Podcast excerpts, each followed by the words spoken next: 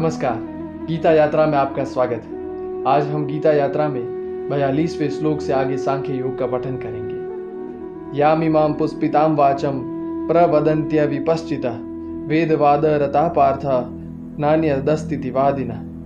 हे अर्जुन, वही लोग ऐसी पुष्पित अर्थात सुनने में मनोहर और मधुर वाणी बोलते हैं जो लोग कर्मफल की प्रशंसा करने वाले वाक्यों में अपनी रुचि रखते हैं। कामात्मानः स्वर्गपरा जन्म कर्म फलप्रदाम क्रिया विशेष बहुलाम भोग ऐश्वर्य गतिम प्रति। जिन लोगों के लिए स्वर्ग सबसे श्रेष्ठ प्राप्य वस्तु है तथा जन्म रूपी कर्मफल देने वाली विशेष क्रियाएं और भोग और ऐश्वर्य देने वाली क्रियाएं ही उनके लिए श्रेष्ठ है, क्योंकि भोग ऐश्वर्य प्रसक्ता नाम तया पहत चेतसाम व्यवसायात्मिका बुद्धि समाधो न विधीयते। क्योंकि ऐसे भोग और ऐश्वर्य में आसक्त लोग परमात्मा में अपनी बुद्धि का निश्चय नहीं कर पाते, उनकी बुद्धि परमात्मा में स्थिर नहीं हो पाती। इस बात को समझने के लिए हमें कुछ चरित्रों को याद करना पड़ेगा। हम मीराबाई को जानते हैं, हम नरसी मेहता को जानते हैं, हम कबीरदास और तुलसीदास को जानते हैं। तुलसीदास की रामायण में जो पात्र है केवट, माता सबरी, भगवान हनुमान, विभीषण, स्वयं राम के भाई लक्ष्मण, भरत और शत्रुघ्न,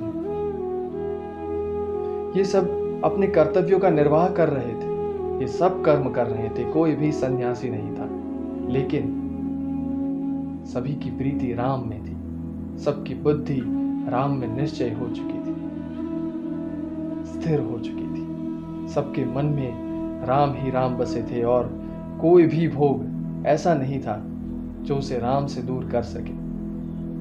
तो क्या भोग और विलास की अपेक्षा रखना गलत है?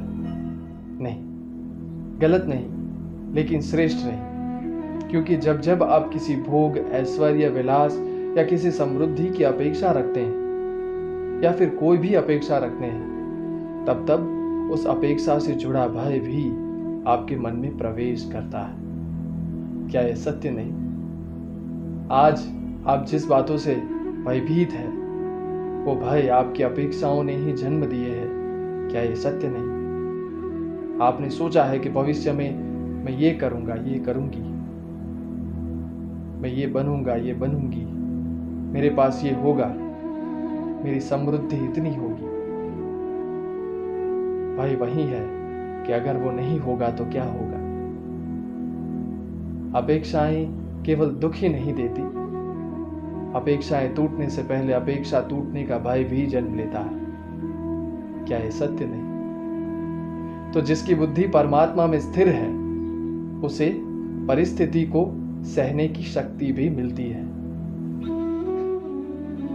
स्वयं विचार कीजिए। गीता यात्रा में आज के लिए बस इतना है। जुड़े रहे गीता यात्रा के साथ। सब्सक्राइब करें गौरव संस्था।